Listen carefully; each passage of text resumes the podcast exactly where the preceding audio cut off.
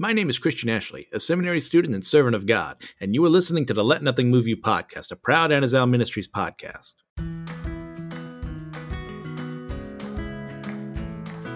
Welcome back to the Let Nothing Move You podcast. I'm your host, Christian Ashley. As today we go into Genesis 25 through 26. But before that, uh, I do want to say thank you um, to everyone who reached out after the last episode. Um, uh, I appreciate everything you guys had to say. Like, I I have not had a single person tell me that uh, I was wrong. That uh, that that's not how things should have been handled. But so I'm I'm very grateful for that. At the same time, you know, just just making sure that hey, I'm not around a bunch of you know yes men who are just going to say yeah you're right because you said it. You know, it's like no like here's X Y Z why you're right. Um, to feel this way. So, for those of you worrying about me, I, I, am still a little down. I'm not nearly as down as I was last week. It's uh, it's picked up a bit since then. Um, I, I, got to go uh, check out a new church, which, of course. Of course, the first message when I go back there is about marriage. So uh, I, I did my best not to make that like okay, this is why I'm never coming back. I said, no, I'm coming back this next Sunday. I'm even going to get checked out to Sunday schools and stuff like that. I felt it was a very nice sermon delivered by a guest speaker too. So I didn't feel like I got the full experience uh, from that amount uh, of visiting. So I'm checking them out again, seeing if that's where I'm going to end up church wise here. Um, so I, there, I am improving. I do feel better. And once again, I am extremely grateful to everyone who is who has reached out and asked me how I'm doing and what they can be praying about for me. So, I mean, you guys are the best. I really appreciate all that. So, uh, without any further ado, we're going to head into Genesis today, going through 25 through 26, starting in uh, chapter 25, verses 1 through 6. Abraham took another wife, whose name was Keturah. She bore him Zimran, Jokshan, Medan, Midian, Ishbak, and Shua.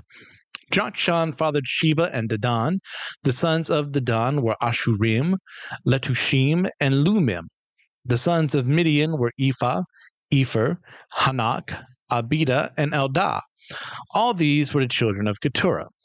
Abraham gave all he had to Isaac, but to the sons of his concubines, Abraham gave gifts. And while he was still living, he sent them away from his son Isaac eastward to the east country. Abraham, now that his son has gotten married, engages in a relationship with Keturah around the same time. Um, we're not exactly sure who she is. Like, she kind of just shows up. So uh, there's some speculation about who she is. We'll get to a bit. And, you know, we're not also not told about whether or not this is something that Abraham consulted God about or if God approved of this. But we do see that God does bless the union with multiple children. And then not just that, but with multiple descendants that will become some of the nations that inhabited that area.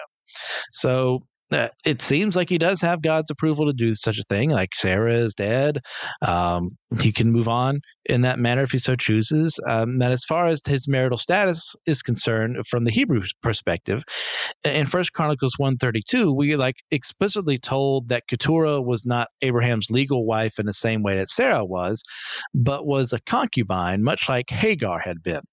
Now, you see, it explicitly says wife there. Well, one of the things they're saying in, in the Middle Eastern culture at the time, kind of as far as uh, very widespread around this region, is that you could call your concubine a wife because, I mean, for all intents and purposes, she is. But typically, there would only be one, maybe two top wives in that scenario. So, like, they are the wife, the others are wives in that sense, and that you are having relations with them, but they're not as important as the first one. So once again, our modern sensibilities are lots of red flags showing up there, but it's the culture at the time.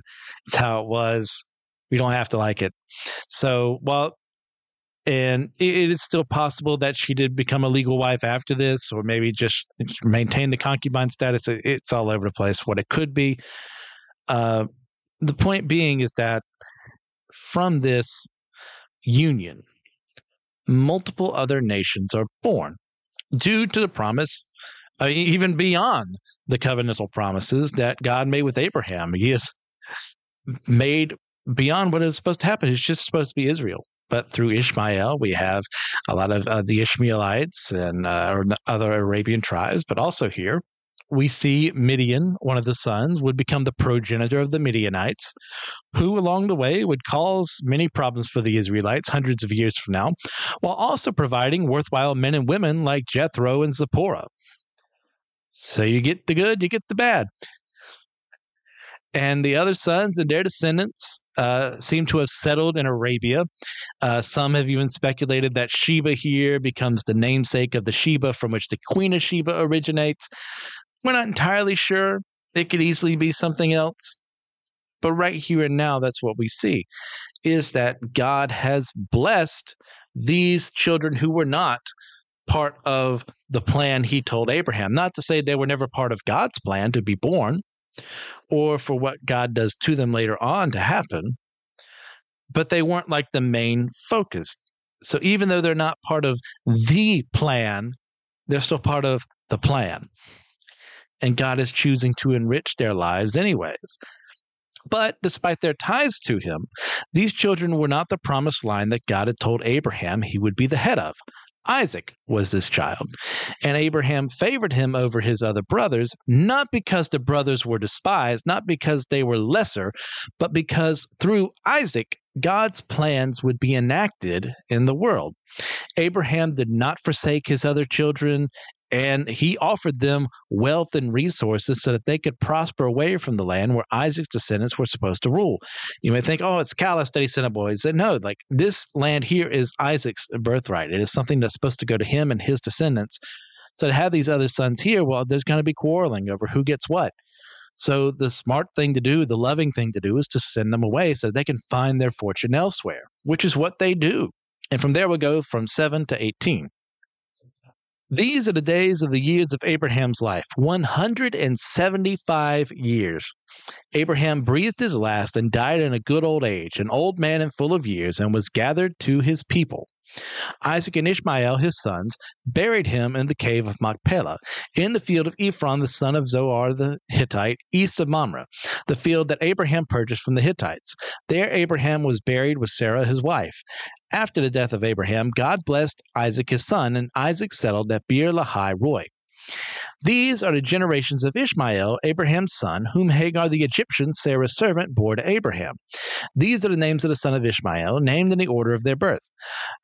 Nebaioth, the firstborn of Ishmael and Kedar, Abdeel, Mibsam, Mishma, Dumah, Massa, Hadad, Tema, Jetur, Naphish, and Kedemah. These are the sons of Ishmael and their names, and these are their names, by their villages and by their encampments, twelve princes according to their tribes. These are the years of the life of Ishmael, one hundred and thirty seven years. He breathed his last and died, and was gathered to his people. They settled from Havilah to Shur, which is opposite Egypt in the direction of Assyria. He settled over against all his kinsmen. For 175 years and 13 chapters of a book that has 50 chapters in it, which once again, that's kind of like a more modern thing. This was not the, the original Hebrew. These are not split off in that way. This is how we look at it. But still, that's quite the large chunk of this book. Abraham has been our main protagonist for the story God chose to tell that would cause the whole world to prosper. Now, for those of us who came to faith and are not Jews, we are in fact Gentiles, Abraham is our spiritual father. We owe him a lot, just in the same way to the Israelites owe him a lot. God's promise of many descendants was meant both literally through his chosen people Israel and through those who have given our hearts to Jesus, who would have never existed in this form that we see him as we have here without God's love for the Jewish people. Abraham has shown himself to be a multifaceted man capable of great good and great evil, but ultimately, he proved himself to be God's man through and through. And without his faith, we would not be here today. So it's kind of that point of, you know, reading through a story. It's like, man, I love this character. I love seeing what they're going through and their struggles. And then they die, and the torch is passed on to someone else. And right now, it, the torch is passed from Abraham to Isaac. And we've seen Abraham struggle. We've seen him move through life. We've seen him. We've seen him lie about who his wife is. We've seen him uh, bless the people around him and love on them. We've seen him not handle his marriage as well as he should have, but at the same time rejoicing when he does have his sons. He loving on them, loving on Ishmael, loving on Isaac, and the same time being willing to sacrifice Isaac as God has commanded for him, just so he could be the man God sees him as he should be. And then when God delivers him from having to make that choice, he praises God. We see Abraham grow immensely here. He's a flawed man, just like the rest of us, but we need to take heart. 175 years, and this man was faithful. This man sought after God. And like I said before, we would not be where we are right now without him, without his faithfulness in serving God. So let's let us look at the legacy of Abraham's decision to have children outside of the one promised to him. Now, uh, unless I'm forgetting something, God hasn't explicitly forbidden this. And in fact, it seems to have been part of his plans for these other nations to be created from Abraham's line. Ishmael, the firstborn son, has a legacy that led to the creation of a large nomadic Arabian tribe that, like his fellow non promised brothers, would cause great harm and great good to the Israelites. But this doesn't happen if God doesn't watch over them and offer them protection and prosperity, even though they weren't the children prom- God promised to Abraham.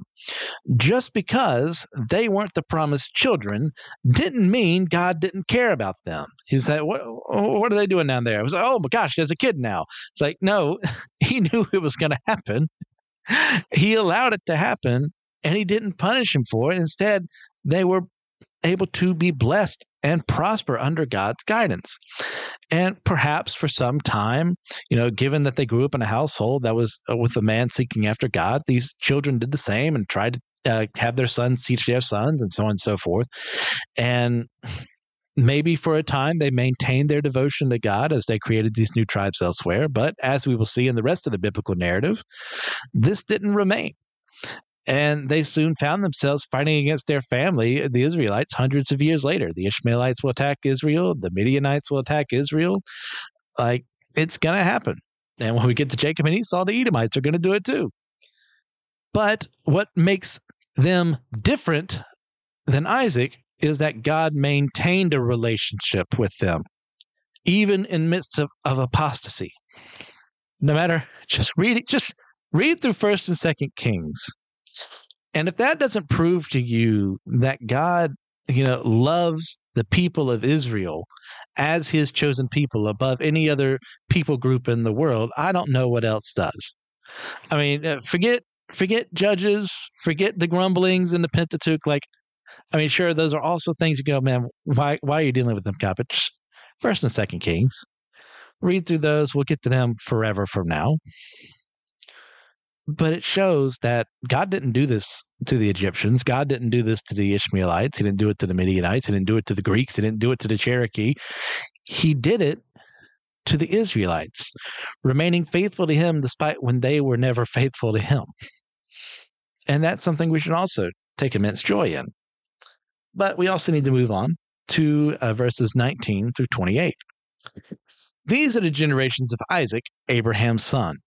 Abraham fathered Isaac, and Isaac was 40 years old when he took Rebekah, the daughter of Bethuel the Aramean of Padan Aram, the sister of Laban the Aramean, to be his wife.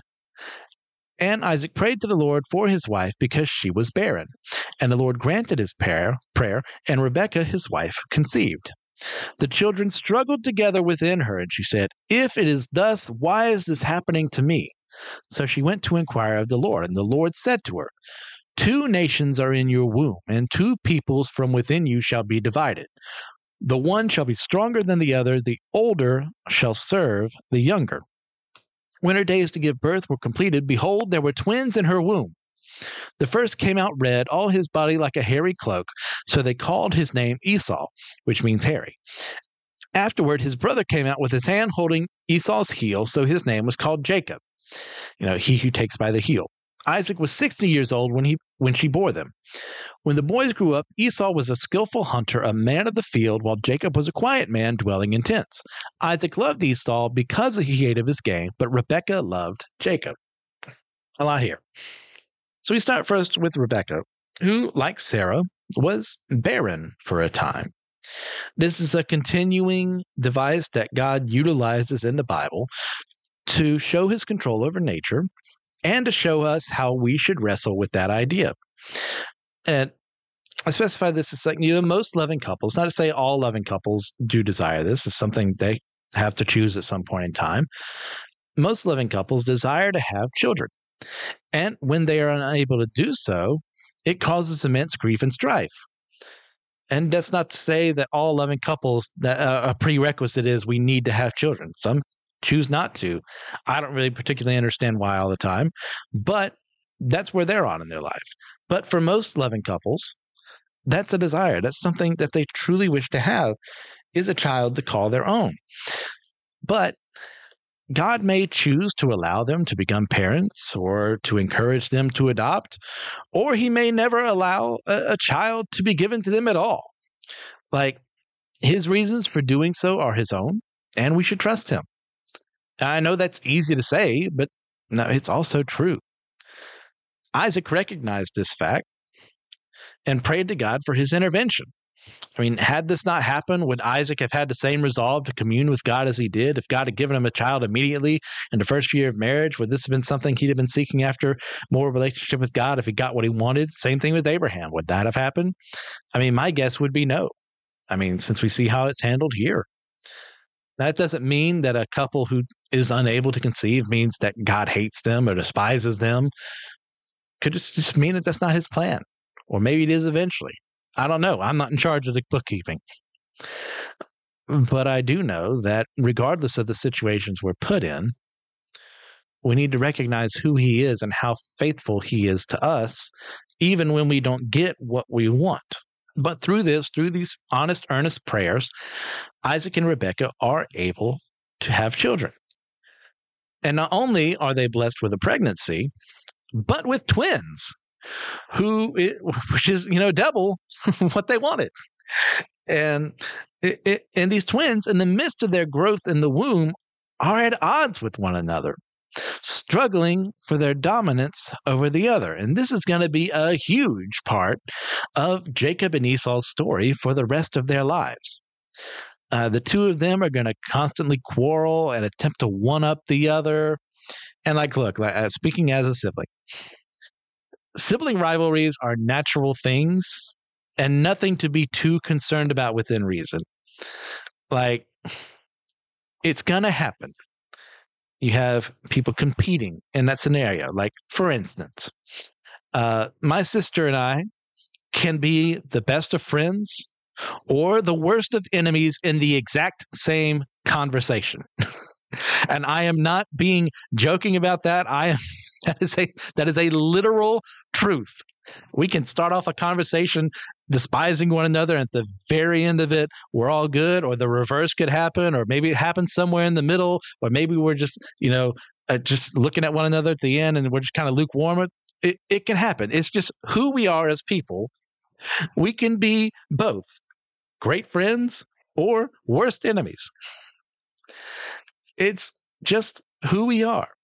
But at the end of the day, like despite what we've said to each other, despite what we've done to one another, I believe fully that we love each other as I do my other siblings. I, I, I probably I've spoken about all of them at some point, in, I'm sure, in this show. But uh, I'm the oldest of four, uh, two boys, two girls, and I do love my siblings a lot. Like and going back to the whole sibling rivalry thing, like th- there's a perfectly natural competition that exists between siblings for attention and acceptance from their parents, from their peers, from everyone else that has differences between ages, there's differences between, you know, the different sexes, stuff like that. But as we'll see more in Genesis, Jacob and Esau will take things to the extreme but providentially enough, not nearly as bad as what happened with Cain and Abel. there have been times in my heart when I've been angry at my siblings and I have wanted in, a, in that the heat of the passion, like I wanted them dead and gone. But then I would have to repent of that later on. It's like, no, I don't actually mean that. Like I would be the lesser if they were gone. So we never ended up in a Cain and Abel situation, thank God. And I don't mm-hmm. intend of that ever happening. But it's going to happen between siblings. You get into fights. You think that you should get more attention than someone else, or you think you should be praised more than someone else. It's just how siblings work. And Jacob and Esau are going to be perfect definitions of this. And not only that, but much like their progenitors, their creators, both Israel and Edom will maintain this rivalry hundreds of years from now, with God prophesying in a dual sense here, and that in a kind of what is noted as a near and far prophecy. This, like I said, there's another more hoity-toity term for it. I like near and far. Um, that it's going to happen here immediately, but it's also going to happen later on through their descendants in Edom and Israel that they're going to fight. And one day, Esau in the near present is going to serve Jacob, and Edom in the far the further future is going to serve Israel, and both come true in Scripture, as we see as time goes on. Now, going back to actual birth, Esau, as prophesied, is born first, with Jacob clinging onto his heel, still battling with his brother, even while they are both leaving their mother's womb. While I was doing my research for this, I, I found a little um, Jewish legend factoid I'd never seen before. I don't put any stock in it. I just think it's fascinating.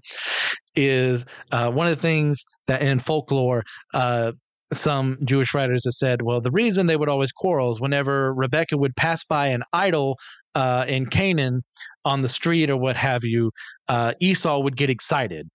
And that's when Jacob would fight him and whenever you know it would pass by an altar that abraham or isaac had made to god that's when jacob would get excited and esau would get angry. So i don't think that literally happened. I think it's kind of an illustration uh, that some jewish commentators have used to describe this but i just wanted to throw that in there. It's a little like a, a little extra stuff i thought was fascinating. Now going back to the boys esau like i said earlier means hairy uh, it's barely it was just that Harry coming out. Like they just had to call him that, and he would maintain that for the rest of his life. While Jacob means he takes by the heel. We'll go to another. Uh, well, actually, right now we'll do that.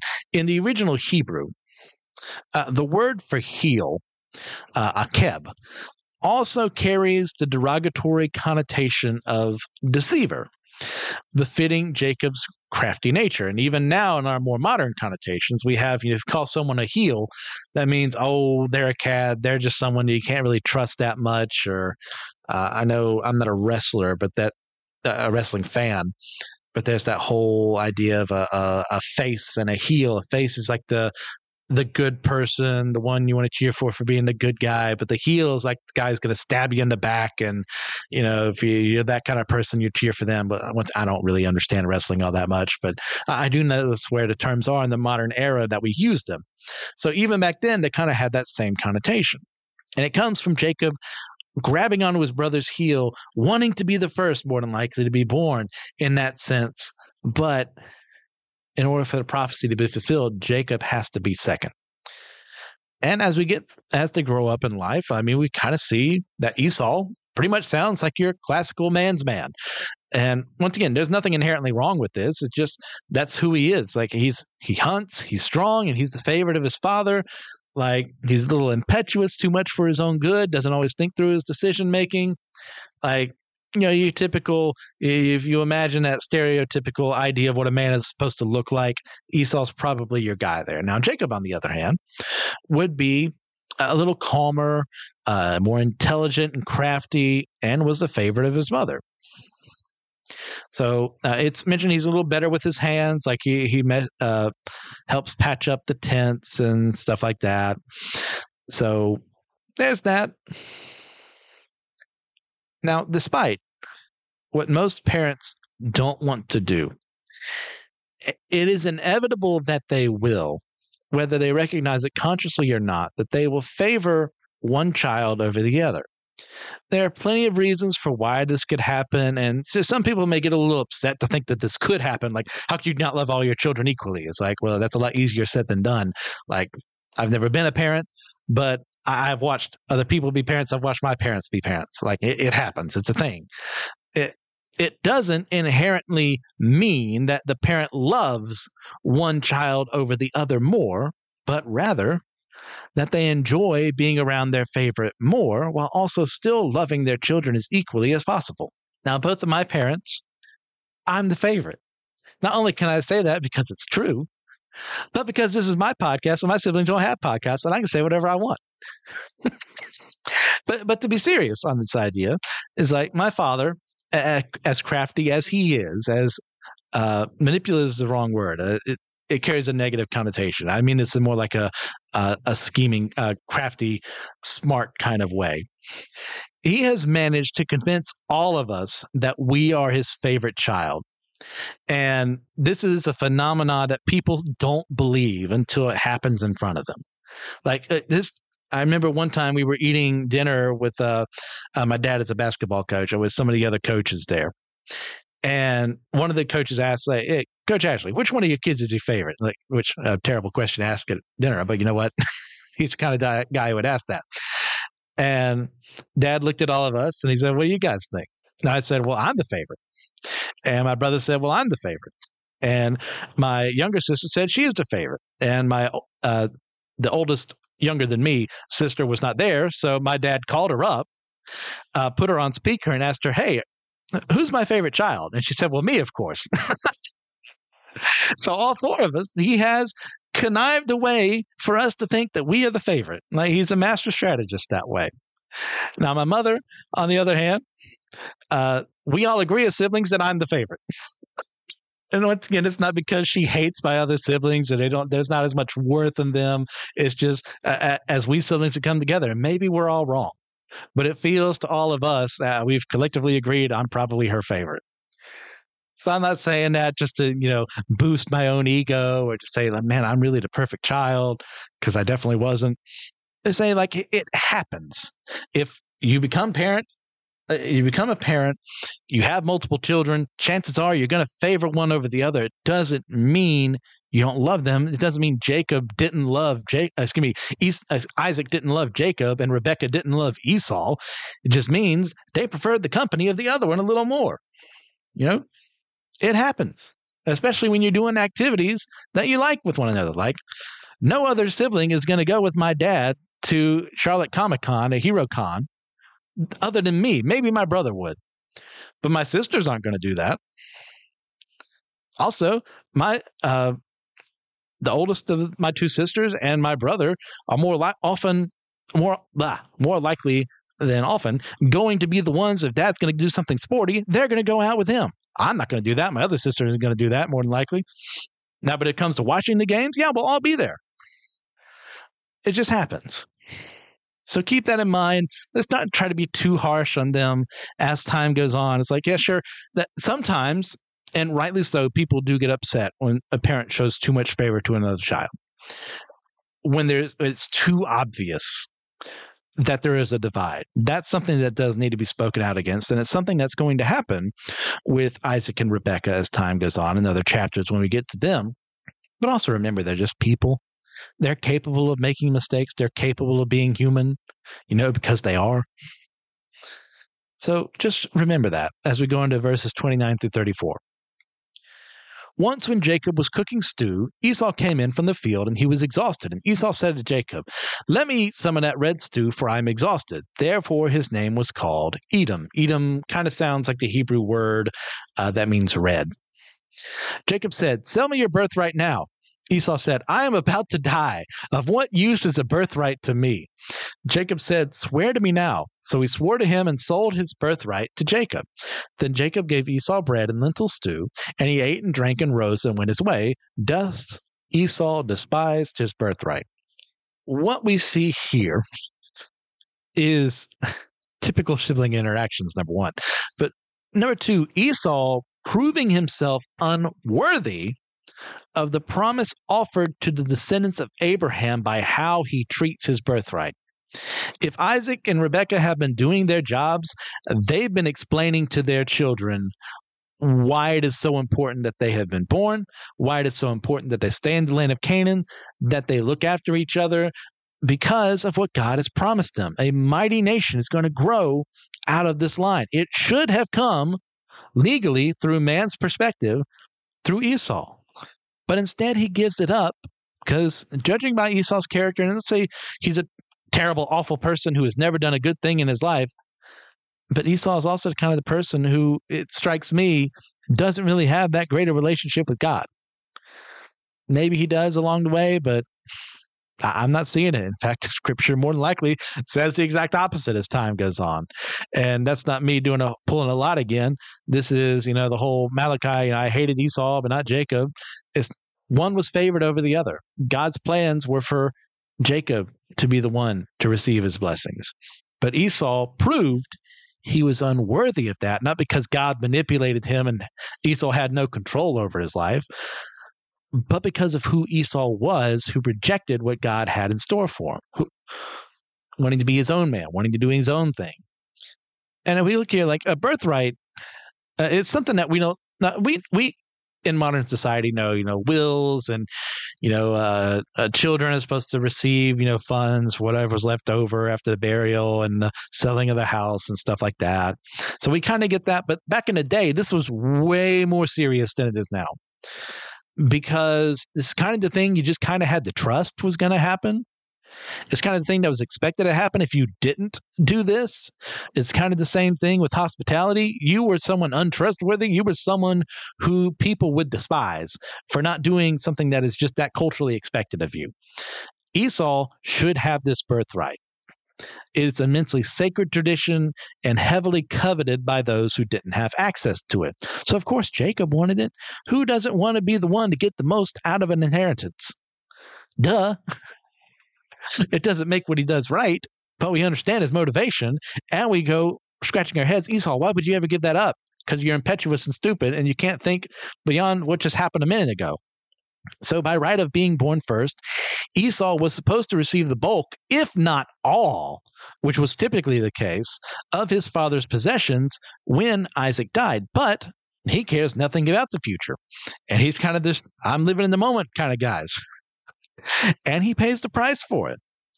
Like this impetuousness was something that Jacob most definitely would, uh, will, and did take advantage of time and time again. And eventually it leads to further strife between the two brothers that never would have existed had Jacob not coveted the birthright and Esau not been so flippant about it. Now, it is a good thing that Jacob does get the birthright, but how he got it legally through human means, not the best way of going about it. God still honors it because God's intent was always to use Jacob, but his conniving ways are going to catch up to him eventually and cause him strife that never would have happened if he hadn't have been a little brat. I mean, there's really no other way to put it. Like both brothers do not come out of this looking like a moral paragons here. Now, one clearly looks wiser than the other, but that doesn't mean that they're uh, morally better than one another here. And uh, close to that, like in a similar sense, we who are in Christ have a birthright that no one else can obtain.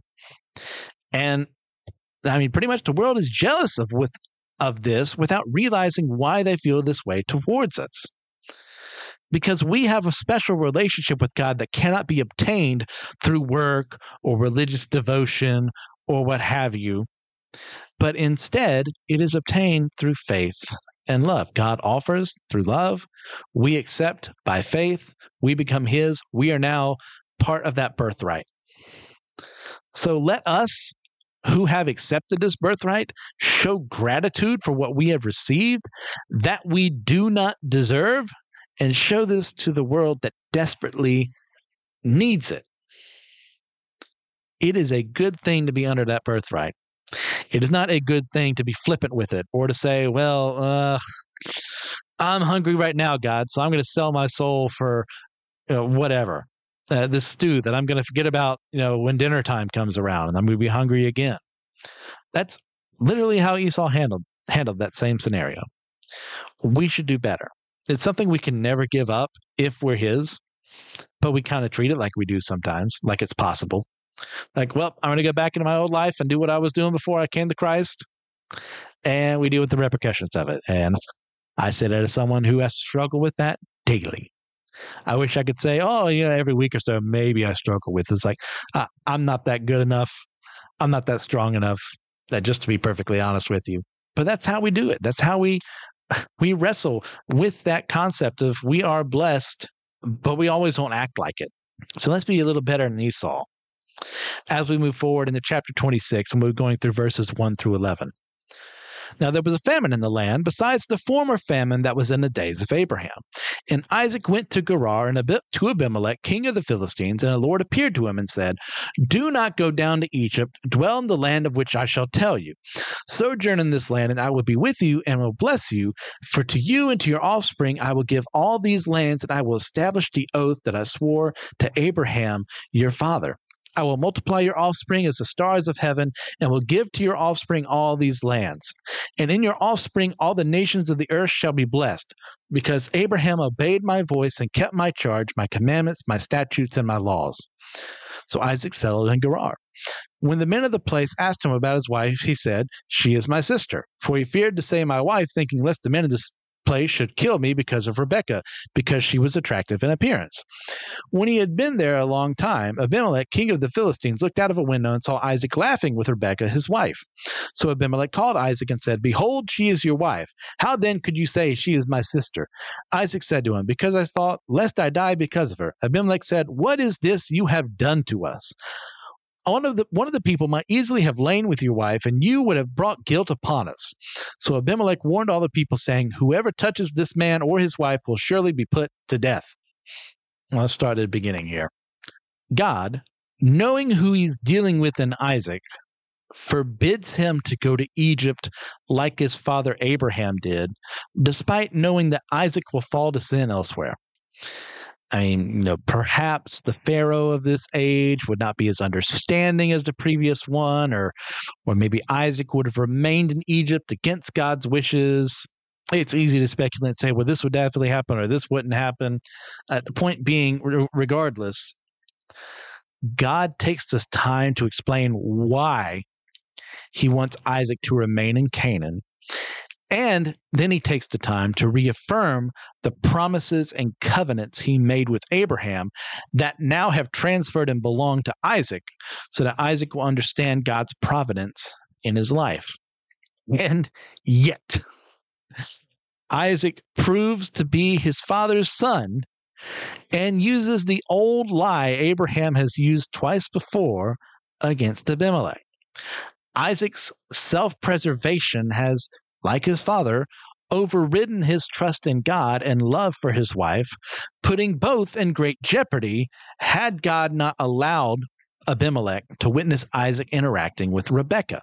Now, uh, the Hebrew verb here used to describe the laughter is sachak, which I like saying sachak because it kind of sounds a little like Klingon. That's fun, which brings several connotations.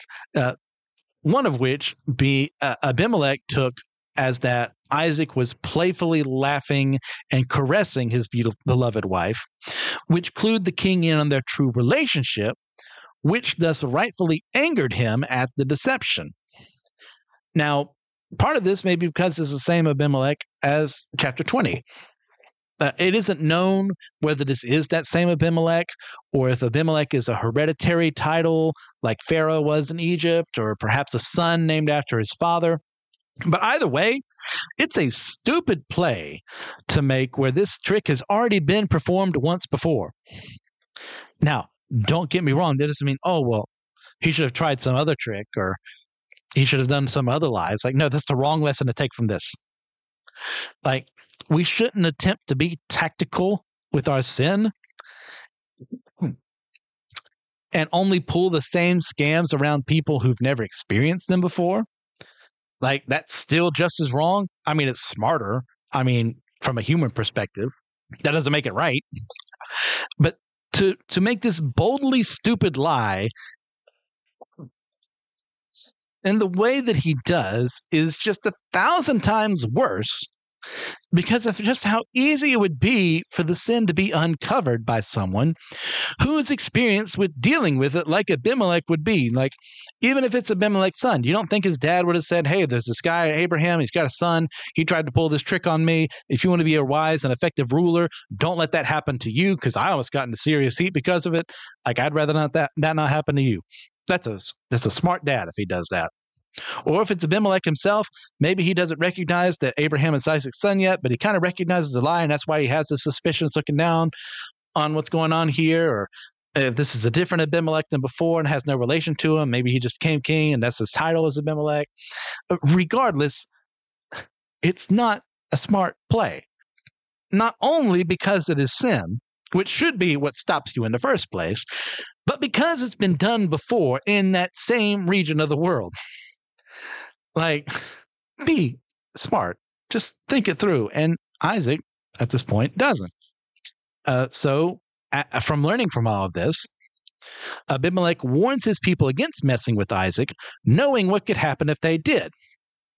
Assuming uh, that this is the original, a son, or someone who took the title, surely there is some record left behind. It's like, hey, I took this man's wife, but before anything could happen, God punished us. So let's not do that. Let's not deal with this foreign god over here who doesn't really take it kindly when wives are steal, stolen from their husbands, which, hey, pretty good God. So, what does he do? He forbids people from even touching Isaac or Rebekah because he's that afraid of the consequences. Pretty smart on his end. Now we go from there to 12 through 25. And Isaac sowed in that land and reaped in the same year a hundredfold. The Lord blessed him, and the man became rich and gained more and more until he became very wealthy. He had possessions of flocks and herds and many servants, so that the Philistines envied him. Now the Philistines had stopped and filled with earth all the wells that his father's servants had dug in the days of Abraham his father. And Abimelech said to Isaac, Go away from us, for you are much mightier than we.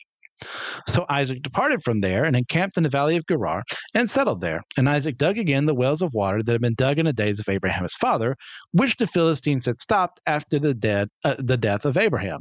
And he gave them the names that his father had given him. But when Isaac's servants dug in the valley and found there was a well of spring water, the herdsmen of Gerar quarreled with Isaac's herdsmen, saying, The water is ours. So he called the name of the well Esek, means contention, because they contended with him. Then they dug another well and they quarreled over that also. So he called its name Sitnah, which means enmity. Over that also, oh, excuse me, and he moved from there and dug another well, and they did not quarrel over it. So he called its name Rehoboth, which means broad places or room means a lot of space. Saying, For now the Lord has made room for us, and we shall be fruitful in the land.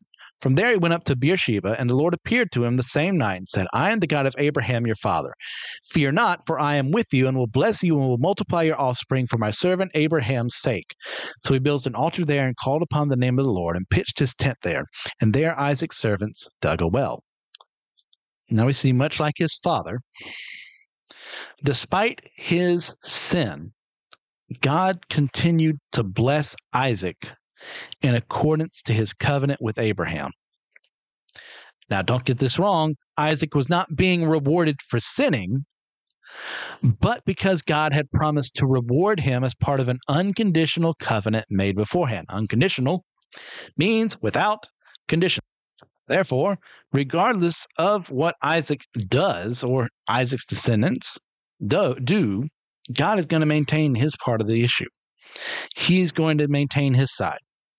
No matter the evils that they do, God's sovereign promise to make Isaac and his descendants, Abraham and his descendants, a mighty nation that who will prosper the world takes precedence over judgment. It does not mean judgment will not happen, as when we do get into forever from now the history of Israel, it's going to happen time and time again, but not as often as it should if God were always going to be swiftly just.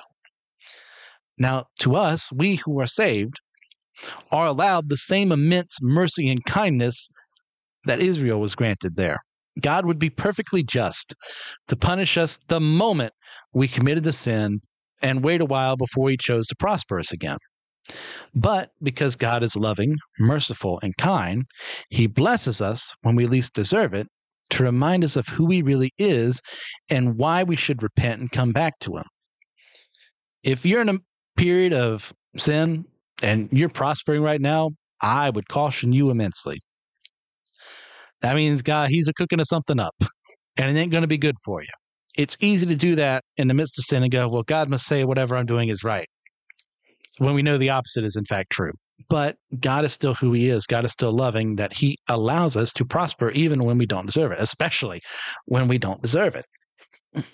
And in fact, when it comes to Isaac, his prosperity is noted by the Philistines, and this causes fear to break out among them as they have been forbidden to harm him and his possessions but apparently not their will. So maybe there was some kind of loophole there we're not aware of, which are filled in a passive aggressive way to encourage him to leave. Or it's maybe it was done even before Isaac came that way, and they just did after Abraham left. Now, their jealousy over his prosperity caused them to hound him until they could benefit from it as well. But God protected Isaac wherever he went, allowing him to create wells and draw water from it that would be invaluable to him, both as the human body needs to live, because we can't live without water, but also for the sake of his livestock as well. He was dependent on them. He needed to be able to have fresh water around so they could drink of it and prosper and continue to give him everything he needed from them.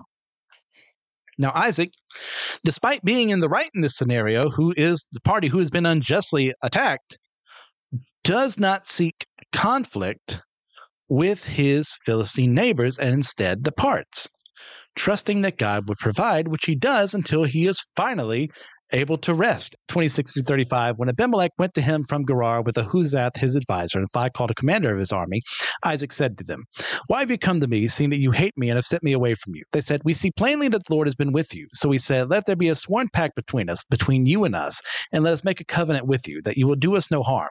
Just as we have not touched you and have done to you nothing but good, and have sent you away in peace. You are now the blessed of the Lord.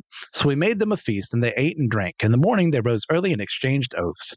And Isaac sent them on their way, and they departed from him in peace. That same day, Isaac's servants came and told him about the well that they had dug, and said to him, We have found water. He called it Sheba, which is kind of Hebrew for oath. Uh, therefore, the name of the city is Beersheba to this day. When Esau was 40 years old, he took Judith, the daughter of Beeri the Hittite, to be his wife, and Basemath, the daughter of Elon the Hittite, and they made life bitter for Isaac and Rebekah. As we've mentioned before, even the lost can sometimes see the gift that God offers us and his to his own and acknowledge it in their continued defiance to repent. Most will grow angry, not all, but most in my experience will. And and may even grow bitter over all this um, for not receiving the same benefits. But others, like Abimelech here, may seek to reconcile differences and work together with us, despite still not believing. Like a, a, very good way to be terrible to other people is to make it a rule for your church that we never work with the lost unless they agree to come to church or become believers or what have you. Like, if I were them, that would upset me immensely. I'm only a commodity to you. I'm only that you can convert. You don't lo- love me as a person. Why would I ever deal with you again? That's a terrible way to go about things. Like, these are human beings in desperate need of God.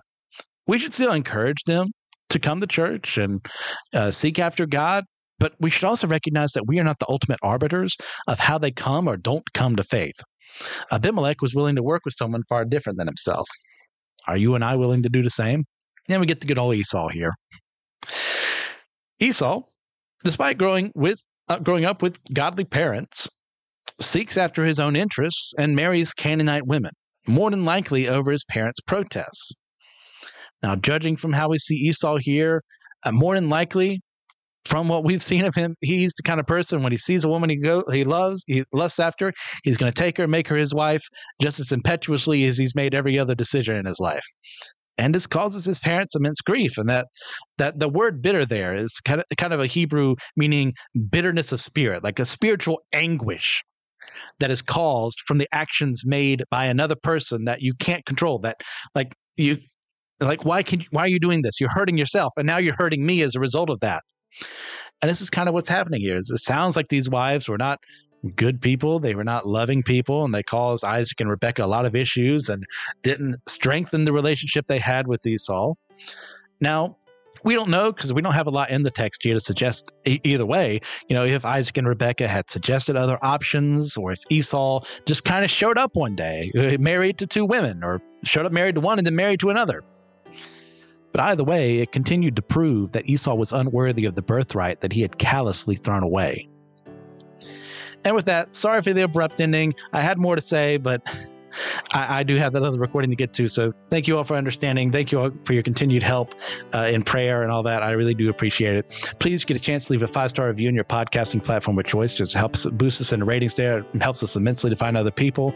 If you're interested in my own fiction writing, you can find my works at starvingwritersguild.com or on Amazon by searching for the name MC Ashley. If you're all interested in some further solid studies into the Bible and its teachings, then check out the other members of the Allen Ministries podcasting network. You can contact me at letnothingmoveyoupodcast at gmail.com I'd like to extend a special thank you to Joshua Noel for the editing that he does and for the, a lot of editing you have to do for this one. My fault again, my bad. And for the music he has for the podcast. And with all that in mind, God bless you on accordance to his will and not mine. And allow me one more time to remind you let nothing move you.